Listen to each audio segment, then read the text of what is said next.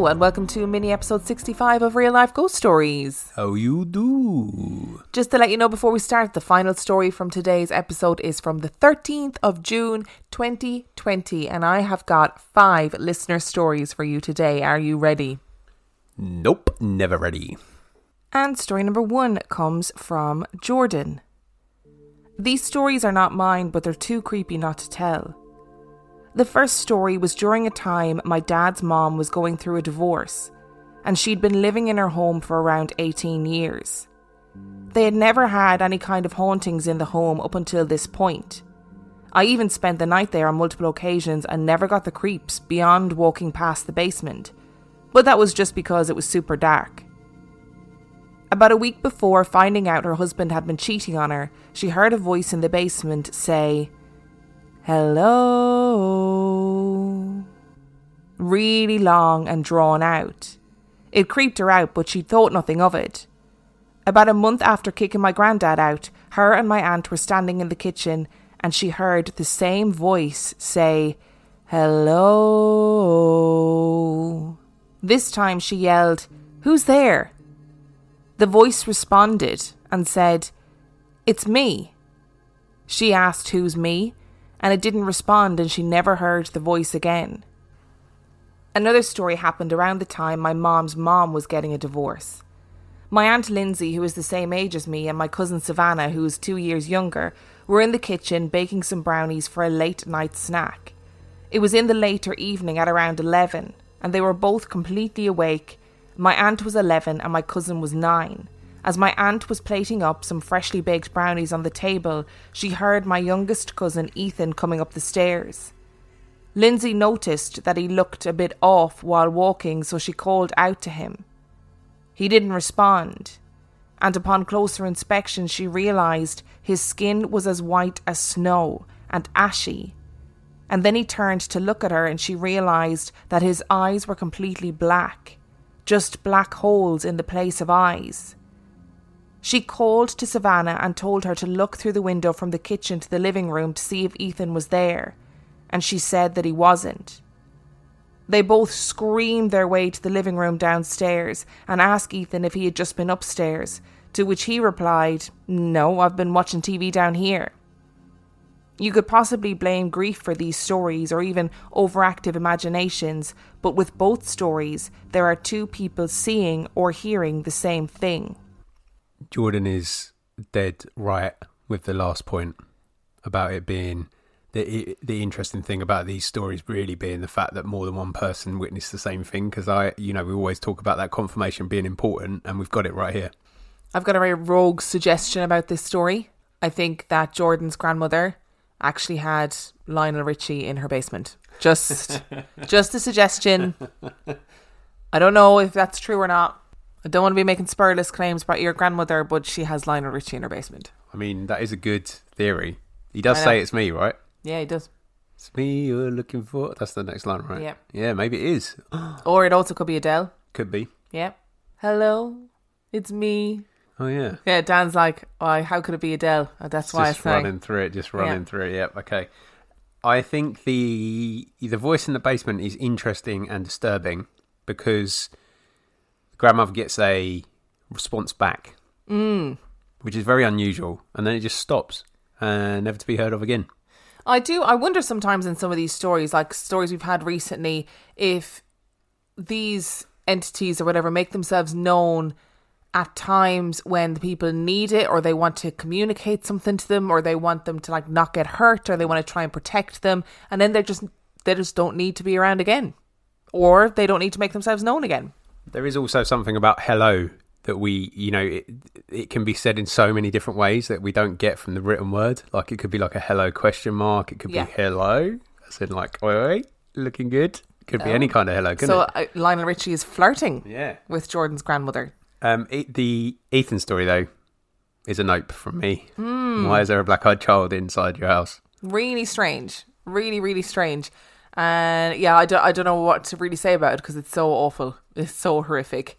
And it, it's it's probably true that if you saw a version of somebody you love, it would take you a little bit of time to recognize that something wasn't right about them, you know? So you'd be like, oh, there's Dan. Oh, there's Dan looking very pale. Oh, there's Dan with black eyes. You know, it would take a little bit of time to notice these things. And story number two comes from Karen. In 2014, following my divorce, my youngest children, aged 14 and 11, and I moved into the upstairs of a large old house that had been converted into a duplex in a small central Minnesota town. I learned from my landlady that this was one of the first homes built in this town in approximately 1850. One block away was a huge old house that reportedly was the first hospital in the little town. This is not really related to my story at all, just a cool history of the area that I fancied as I am a nurse. I've always loved old buildings and old houses and loved to imagine the history of them. I was very excited about moving into a piece of history. I've always been open to and curious about the paranormal, but I'd never had any of my own experiences. So, anyway, it was move in day, August the 1st, and my 25 year old daughter came to help the boys and me. She and I had, in the days previous, joked about the possibility of the house being haunted and how cool that would be. August the 1st was a hot, humid, oppressive Minnesota August day. It was only mid morning and already over 90 degrees Fahrenheit. The humidity was horrible, and you sweat just standing still, so you can just imagine how the four of us were sweating, carrying boxes up the one flight of stairs to our new home. I was trudging up the stairs with an armful of boxes for about the tenth time when I met my daughter coming down the stairs.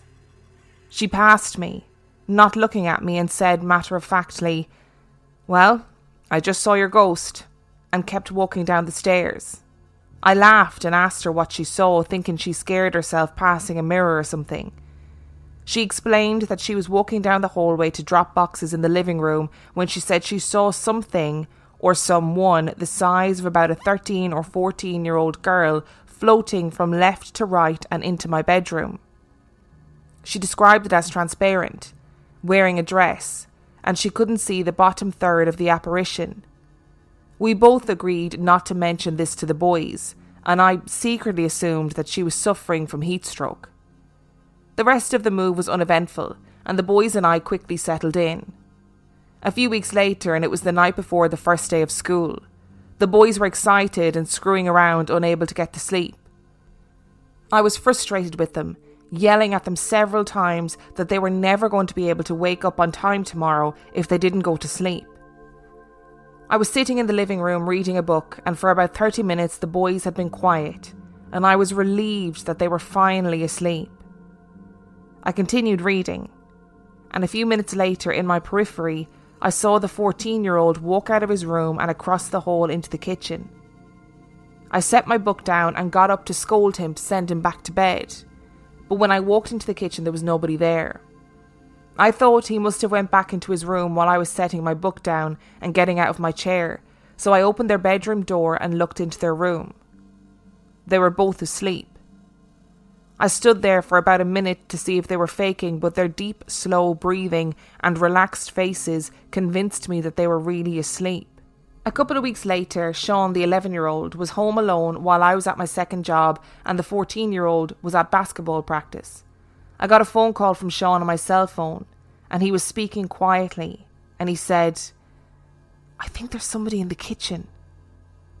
I asked him what he meant, and he told me that there were dishes clinking together I told him it was probably just the cats licking the dirty dishes in the sink and that he was fine. And he said, No, I have the cats with me locked in your bedroom. I ran out of work and rushed home. I was just a couple of blocks away. I quietly walked into the apartment and I didn't see or hear anything or anyone in the kitchen and searched the rest of the rooms.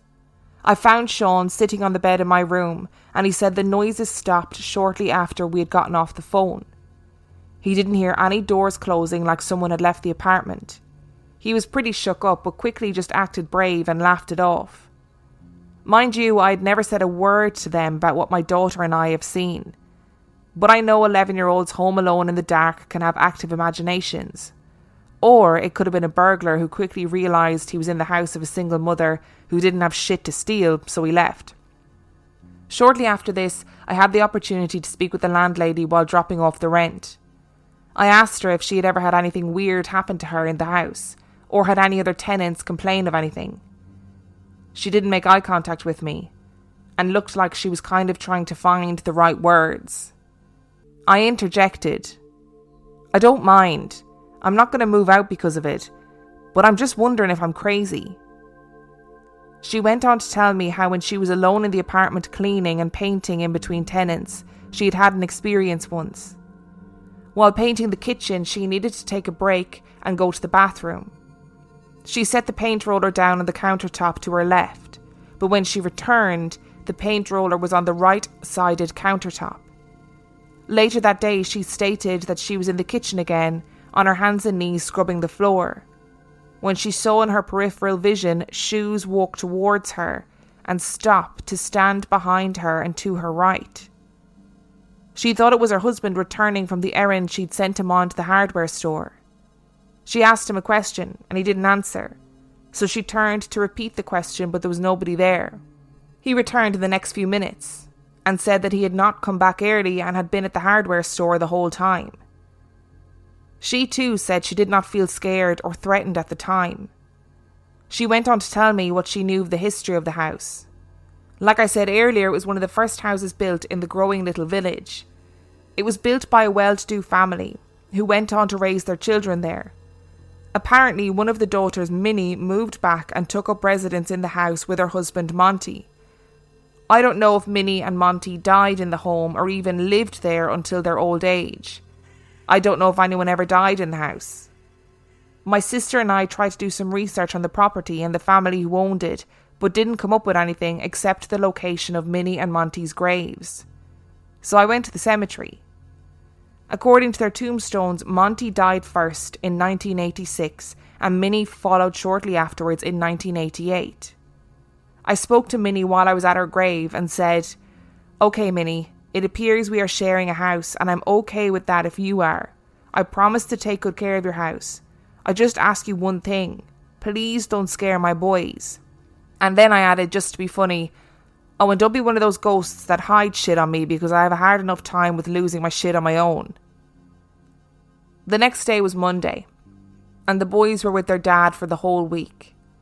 I came home from work and went through my normal ritual I headed into the bathroom to shower and set my ID badge on the bathroom sink like I do every other evening so I know where it is the next morning when I'm brushing my teeth, because brushing my teeth is the last thing I do before I leave the house. I ate some dinner, watched TV, and went to bed. I slept well and I woke up Tuesday morning to start my morning routine getting ready for work. The first thing I do every morning is make the coffee, obviously, as that is brewing, I get dressed, do my hair and makeup, and lastly, like I said, I brush my teeth.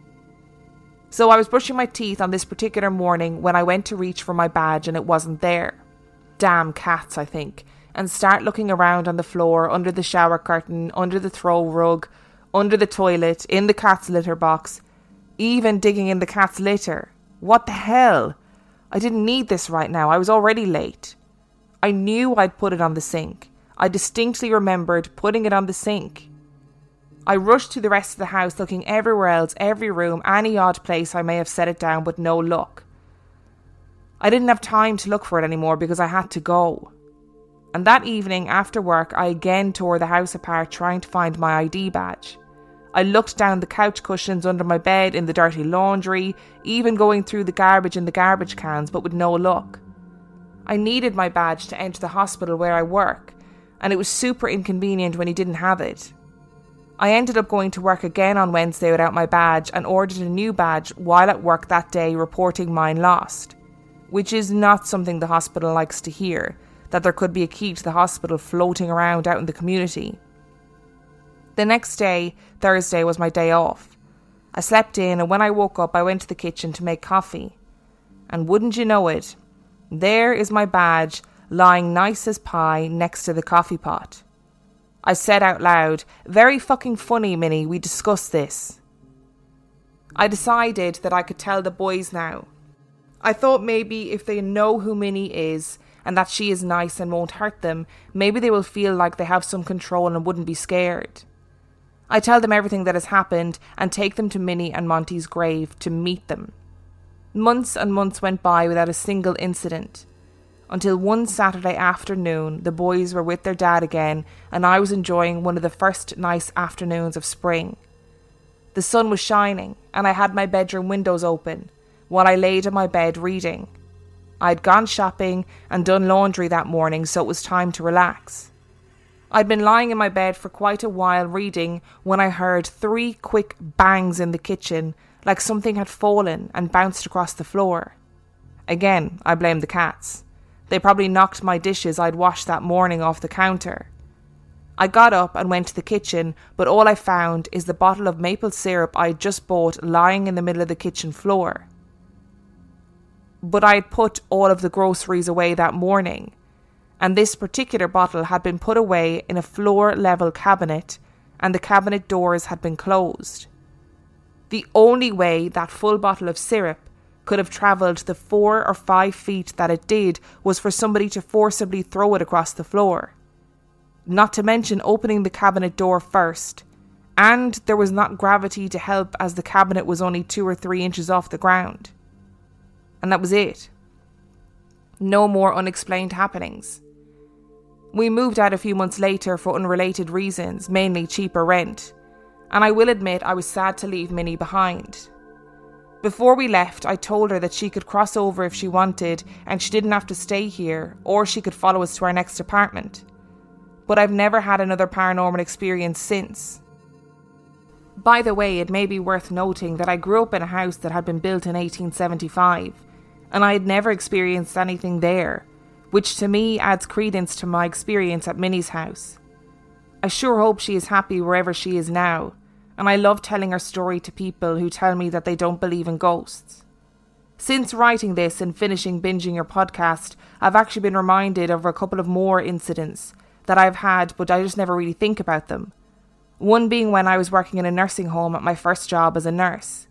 While attending to the resident in her bed, the water in her sink turned on by itself. We both stopped and stared. I'm ashamed to say I finished doing whatever I was doing with her, shut off the water, and got the fuck out of there, leaving the poor little old lady in there by herself. This apartment, the haunting seems very much focused around the kitchen, doesn't it? Like it's almost exclusively going on in the kitchen. Oh, that's a good point, actually. I hadn't really considered that. Oh, very good point. I've only saying that because I've noticed from the notes that I'm taking that I've written the word kitchen about 12 times. So I can only presume that that is the case. I think this is very interesting. I got really freaked out because it's about the shoes because I pictured like a pair of shoes walking with no legs. Oh, I, I don't think that's what Karen meant. no. that's what I pictured in my head was just a pair of shoes walking. Because that would be really creepy, right? If you just saw a pair of shoes with no legs in them walking towards you. There was a really famous ghost story from many years ago, and I can't remember if it was from a mining shaft or like an underground train station. But when they used to have, you know, those um almost like dumb waiters, those kind of elevator systems. And a man was working nights and he made an official call that there were shoes dance. It was a coal belt. There were shoes dancing on the coal belt, and he could see the shoes. The at first that was all he could see, and there was just a pair of shoes dancing in the middle of the night. And he was like, "No, I'm fucking out of here." And then eventually he could see the legs, and then he could see the the kind of upper body, but he could never see the head. And yeah, it was no, no, no, no. I can't remember where that story was from, but it was definitely a cold shoot. Um, but it was uh, it was a great story. I remember reading it when I was a kid. We've got another similarity here with the previous story as well, in that it's uh, a child ghost. Well, they see a child that's not actually the child. It's just something weird. Yeah, it's really weird. And the similarities don't stop there, there today for today's stories, as you'll see coming up. Really? Yeah. Oh my gosh. It's one of those days. It's one of those synchronicity days, and it's very, very strange. But uh, yeah, like really, I don't understand how you, Karen can say, if you want to come with us to our next house, feel free. I'd be like, Minnie, you stay here, okay? This is where you belong. Stay here. Don't you follow me. No, no. I don't care how nice you are. If I don't care if you're a nice little old lady, you're not following me anywhere. I feel like she's really particular about her kitchen, Minnie, and that's why there's so much stuff centered around the kitchen because she's just like, "What are you doing? Like, why are you? Why have you brought maple syrup into our house? How dare you?" And she throws it on the floor. Yeah, this particular brand, this isn't the brand of maple syrup that we like. And story number three comes from Mel. And just before we start this story, I want to give a little bit of a warning that there is conversation about infant death in this story. It began like any ordinary day. I dropped my eldest son to school, came home with my two year old son, and began the torturous task of folding laundry. My son had gone off into his bedroom and began playing with his toy cars on the road map mat that laid alongside his bed. I knew this because I could hear him making the vroom, screech, crash sounds that most young children make when they're playing with their toy cars. I continued with the housework when the noises from his bedroom suddenly stopped. I figured that he had given up on his cars and must have been drawing a picture or something. Anyway, about five minutes passed, and I heard my son say, Here, you can have this one. Now, my son has never had an imaginary friend, and nor is he the type to make believe and have made up conversations. I walked into his room, saw him sitting on his floor amongst his toy cars, staring straight ahead in a daze. He didn't look scared, but more like he was concentrating on something, or someone. I asked him, Who are you talking to? He looked up at me and he said, My friend. We're playing together. I said, That's nice. Quietly entertaining a dropkick if only we had stairs. What does your friend look like? He's a boy just like me, my son replied. I was about to walk out and erase the conversation from memory when I noticed that there was a small area in amongst his scattered cars that was bare. The area was about as small as the room that was needed by a small child to sit cross legged just as my son was. Believing that he had an imaginary friend, I asked him, What's your friend's name? My son looked up at me and smiled and said, His name is Ethan, and he says that you need to tell his mum that he is happy. And then he looked back at the empty space in front of him, grinned, and kept playing happily.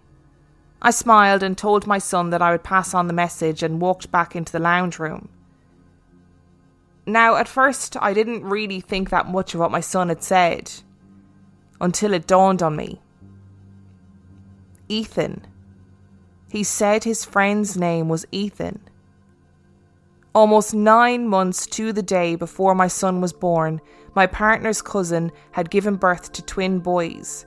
But sadly, one of the boys only survived for a few hours before passing away due to serious health complications. That baby boy was named Ethan. Nobody in the family really talked about what happened to Ethan, as everyone has their own way of dealing with grief. I know that no one ever told my son, and even if they had, I don't think he would have remembered anyway. After much deliberation, I decided to pass on the message to Ethan's mother, not knowing if it would do more harm than good. Not everybody believes in this type of thing, and I wasn't too sure that she'd ever speak to us again. I visited her and explained what had happened.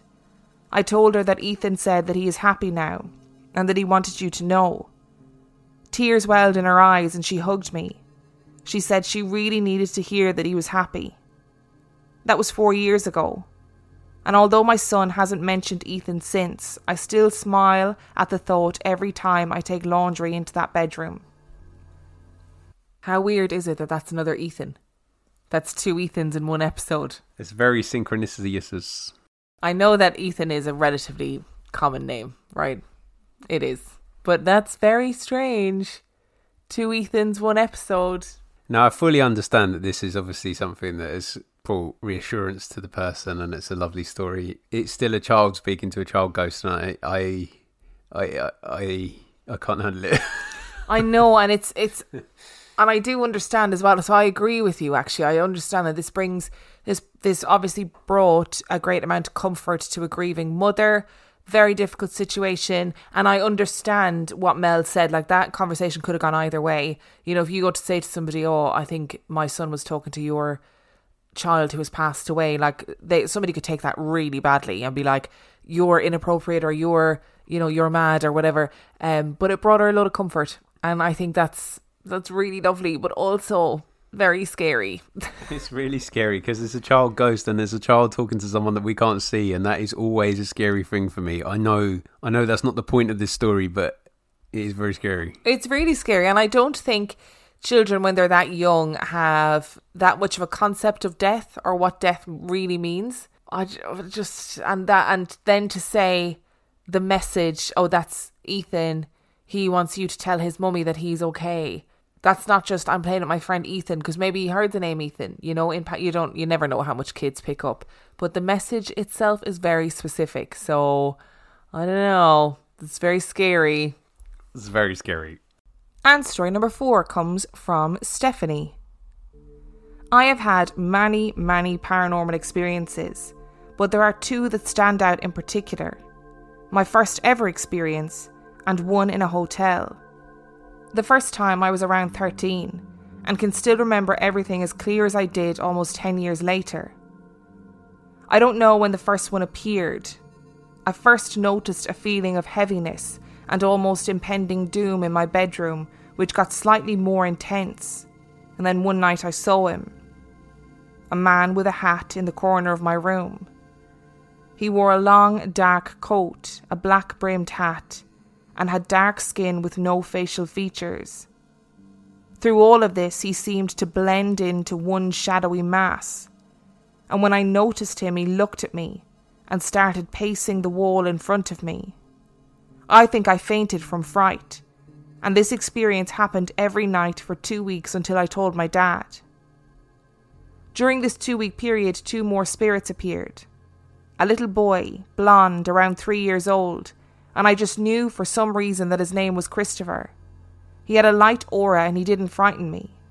He used to watch me from the corner of the stairs, going to the third floor of my house, which looked into my room. His mother soon showed up. She was dark and evil, and I knew instantly. She stood in the corner of my back wall facing the man in the hat, but her eyes never left me. Which is what it felt like but she too was also a featureless dark black mass. When I told my dad, he agreed to have a look, and I showed him the places where I kept seeing them. When he stood in the corner, his hair stood on end, and he felt a massive drop in temperature.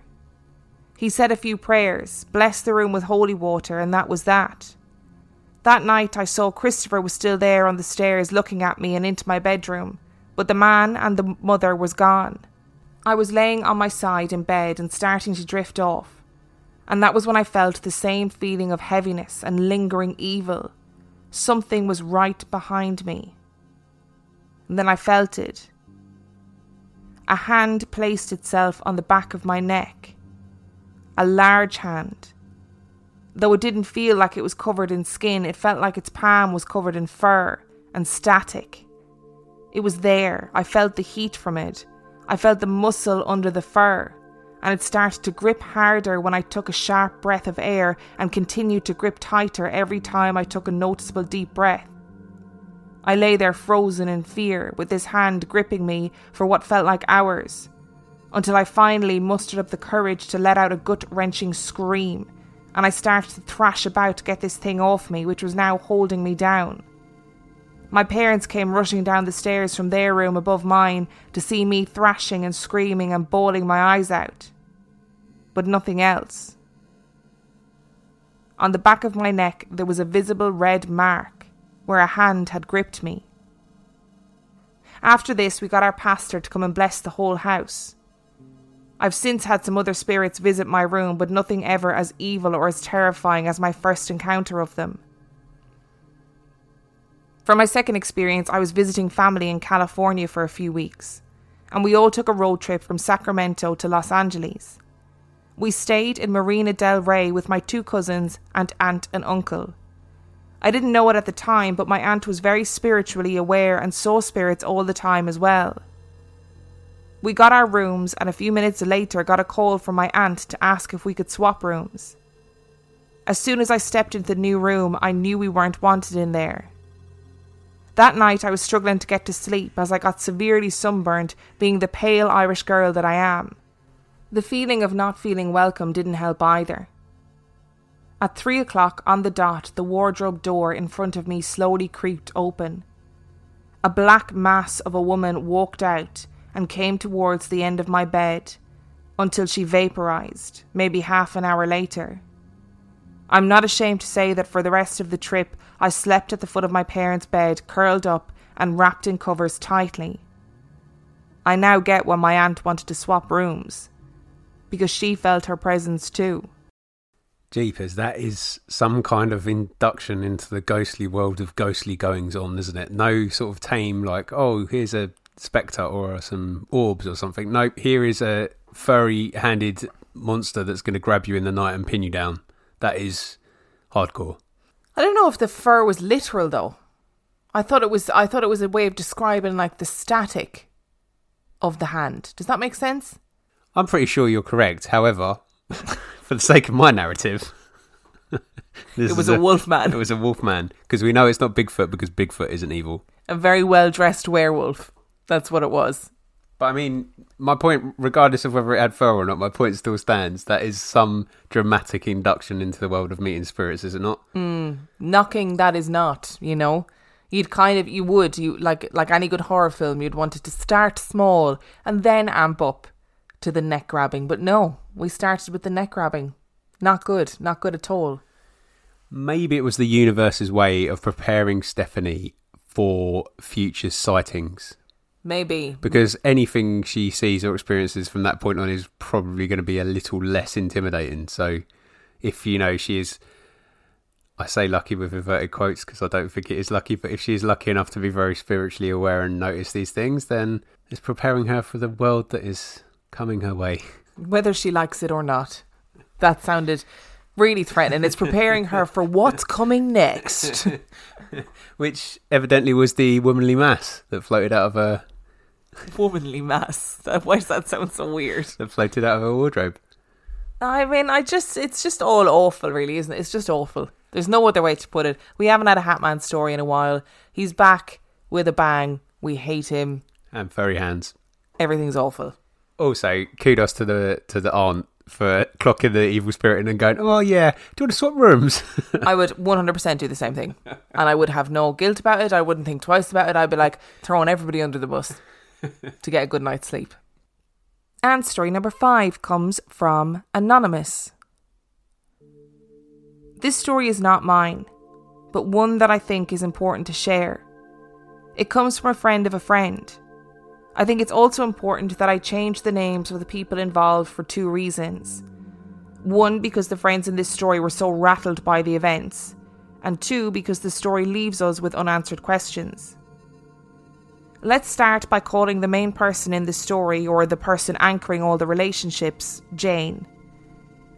Jane lived just outside Dundee on her own.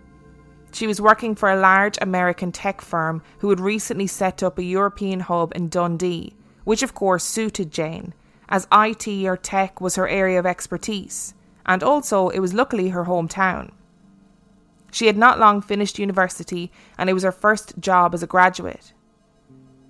Jane had a friend on one of the remote western islands of Scotland, and her name was Bridget. Bridget had been working as part of an ecological research project that had been funded by the University of Glasgow, and she'd been living in a croft there for a year. The project was due to run for seven years in total, so Bridget had given a massive commitment to living as part of a remote community in what could be described, at times, as harsh conditions. Jane and Bridget had been close friends as undergraduate students in Edinburgh. Jane hadn't seen Bridget since graduation, as Jane had moved back to her home city of Dundee, and Bridget very briefly back to Derry before she began her research work. They had kept in contact via text and email and would often FaceTime. Bridget had kept nagging Jane to come and visit the island, but it was never the right time. There was work stuff, and life seemed to get in the way until eventually Jane finally agreed to visit, and they set a long weekend aside at the end of summer for the long awaited reunion of friends. Jane had another friend, a newer friend, one she had only recently met at work, and her name was Marianne. Marianne also lived alone, and they would often go for drinks together after work or go out clubbing at the weekends. Jane hadn't fancied the long drive to Oban or catching the ferry on her own to see Bridget, so she wondered if Marianne might fancy coming to the Western Isles too for the long weekend. There, she could introduce her to her other best friend, Bridget. Marianne was so up for it, and Jane contacted Bridget just to check it was okay. The more the merrier. They set off in Jane's car on a warm day in August. They left Dundee early and made the ferry in Oban in good time. They spent a few hours on the boat and soon were pulling into the small island harbour. Bridget had given Jane very detailed, particular directions on how to find the croft. And in no time they spotted the bright red roof of Bridget's croft on top of the hill. As they had travelled in the car from Dundee, Jane had been filling Marianne in on all the stories about the character Bridget was at uni and how her wild Irish charm had drawn her in at the outset of first year how they had been best friends all through college, how Bridget had taught her how to roll cigarettes, read tea leaves, and also how to meditate. Also, that Bridget was a very spiritual person and also a kind of pseudo clairvoyant, an earthy guru type who had connections with the spirit world. Marianne couldn't wait to meet her. At the croft, after Bridget had given them the tour and showed them their sleeping arrangements, she laughed nervously and told them that there was a ghost in the house and not to worry because it was a friendly old woman. She said that the old woman and her family clan had lived in the cottage for generations, but only ever let herself be known in subtle ways, and they probably wouldn't even notice her anyway. Jane began to laugh and told Marianne to ignore Bridget. They popped open the wine, finished the bottle, and then walked down to a local pub for a bite to eat and some drinks. They stayed for a few hours, and decided to walk home for some more wine and a sing song. Later became later, and the night was dragging on. Jane, who was sitting by the fire, suddenly let out a huge gasp and pointed to the staircase directly behind Marianne. From the stairwell and into the living room moved a dark black entity that almost reached the ceiling. It moved slowly and pulsated leaving an almost low frequency static sound. It moved outward towards the open plan kitchen area and was gone in a matter of minutes. They were all rooted in position and waited statuesque until the entity had gone. As they began to breathe and ask questions about what they had just seen, Bridget told them not to worry. It was just the old lady letting them know of her presence and that she meant no harm. This seemed to puncture the tension and disarm the collective anxiety in the room, and they soon moved from heavy panting breaths to laughter. Full of wine and with the waning adrenaline, they all decided to retire to bed and agreed that they would talk again at breakfast. Bridget once again reassured them, and they bid each other good night. The weekend was a great success, and before they knew it, it was time for Jane and Marianne to leave on the Monday tea time ferry. They had referred to the ghost incident over the course of the weekend, and it had become a source of hilarity, if anything. Jane and Marianne were soon on the road and onto the ferry, then the further drive on the mainland. It seemed to last a lot longer than the opposite journey at the start of their adventure, but that is always the case. It was the middle of the night when Jane dropped Marianne off at her flat, and Jane couldn't wait to get home and into her pyjamas. When she got home, she checked on the cat, the neighbour had been looking after him, put on her pyjamas, brushed her teeth, and quickly went to her landline answer machine to check for messages. She had had a message from Bridget back on the island that had come through not long after the pair had left on the boat. On the message, Bridget spoke very sternly and conveyed the following message Hi, it's Bridget. Call me back when you get this. Remember when the ghost of the old lady travelled through the living room on Friday night? Well, it wasn't the old lady at all. When you guys pulled up in the car when you got here on Friday, I noticed a black shadow at your friend Marianne's back. The shadow was with her the whole weekend and never left her side. It wasn't my place to ask her about it, and besides, I didn't want it to latch on to me or my house. It's not a very good entity at all. In fact, it's terrifyingly evil, and I suggest your friend sees a priest. I heard the story secondhand and I don't know if Marianne ever did see a priest. Imagine getting that phone call. No, I can't even. I can't. Oh no, just gives me the heebie-jeebies. Gives me the heebie-jeebies. Does that mean, right, that spiritual clairvoyanty people, say if they're bopping around in their day-to-day life and they see somebody in the street with a black shadow, like following behind them or attached to them or whatever, that isn't their normal shadow? Just to clarify, I'm aware of what shadows are.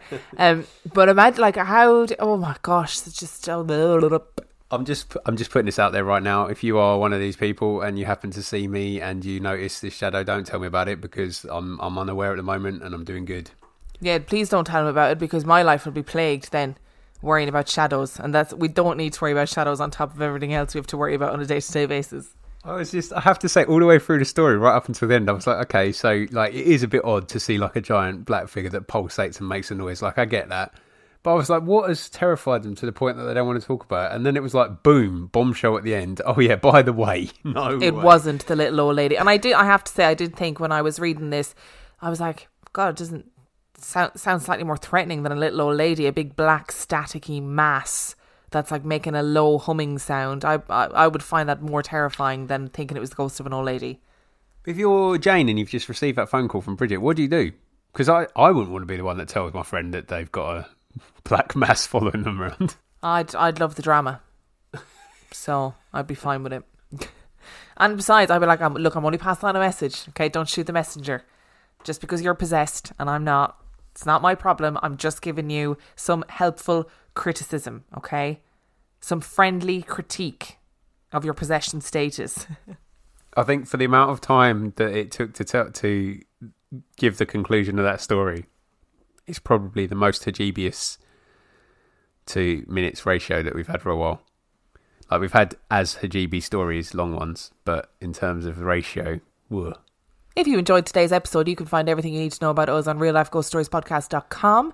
You can submit your own spooky story to reallifeghoststoriespodcast at gmail.com. You can also support us on Patreon if you wish. That is patreon.com forward slash real life ghost stories, where for $5 a month or $2 a month, you get access to loads and loads and loads of extra content. And on that note, we shall see you next week. Bye.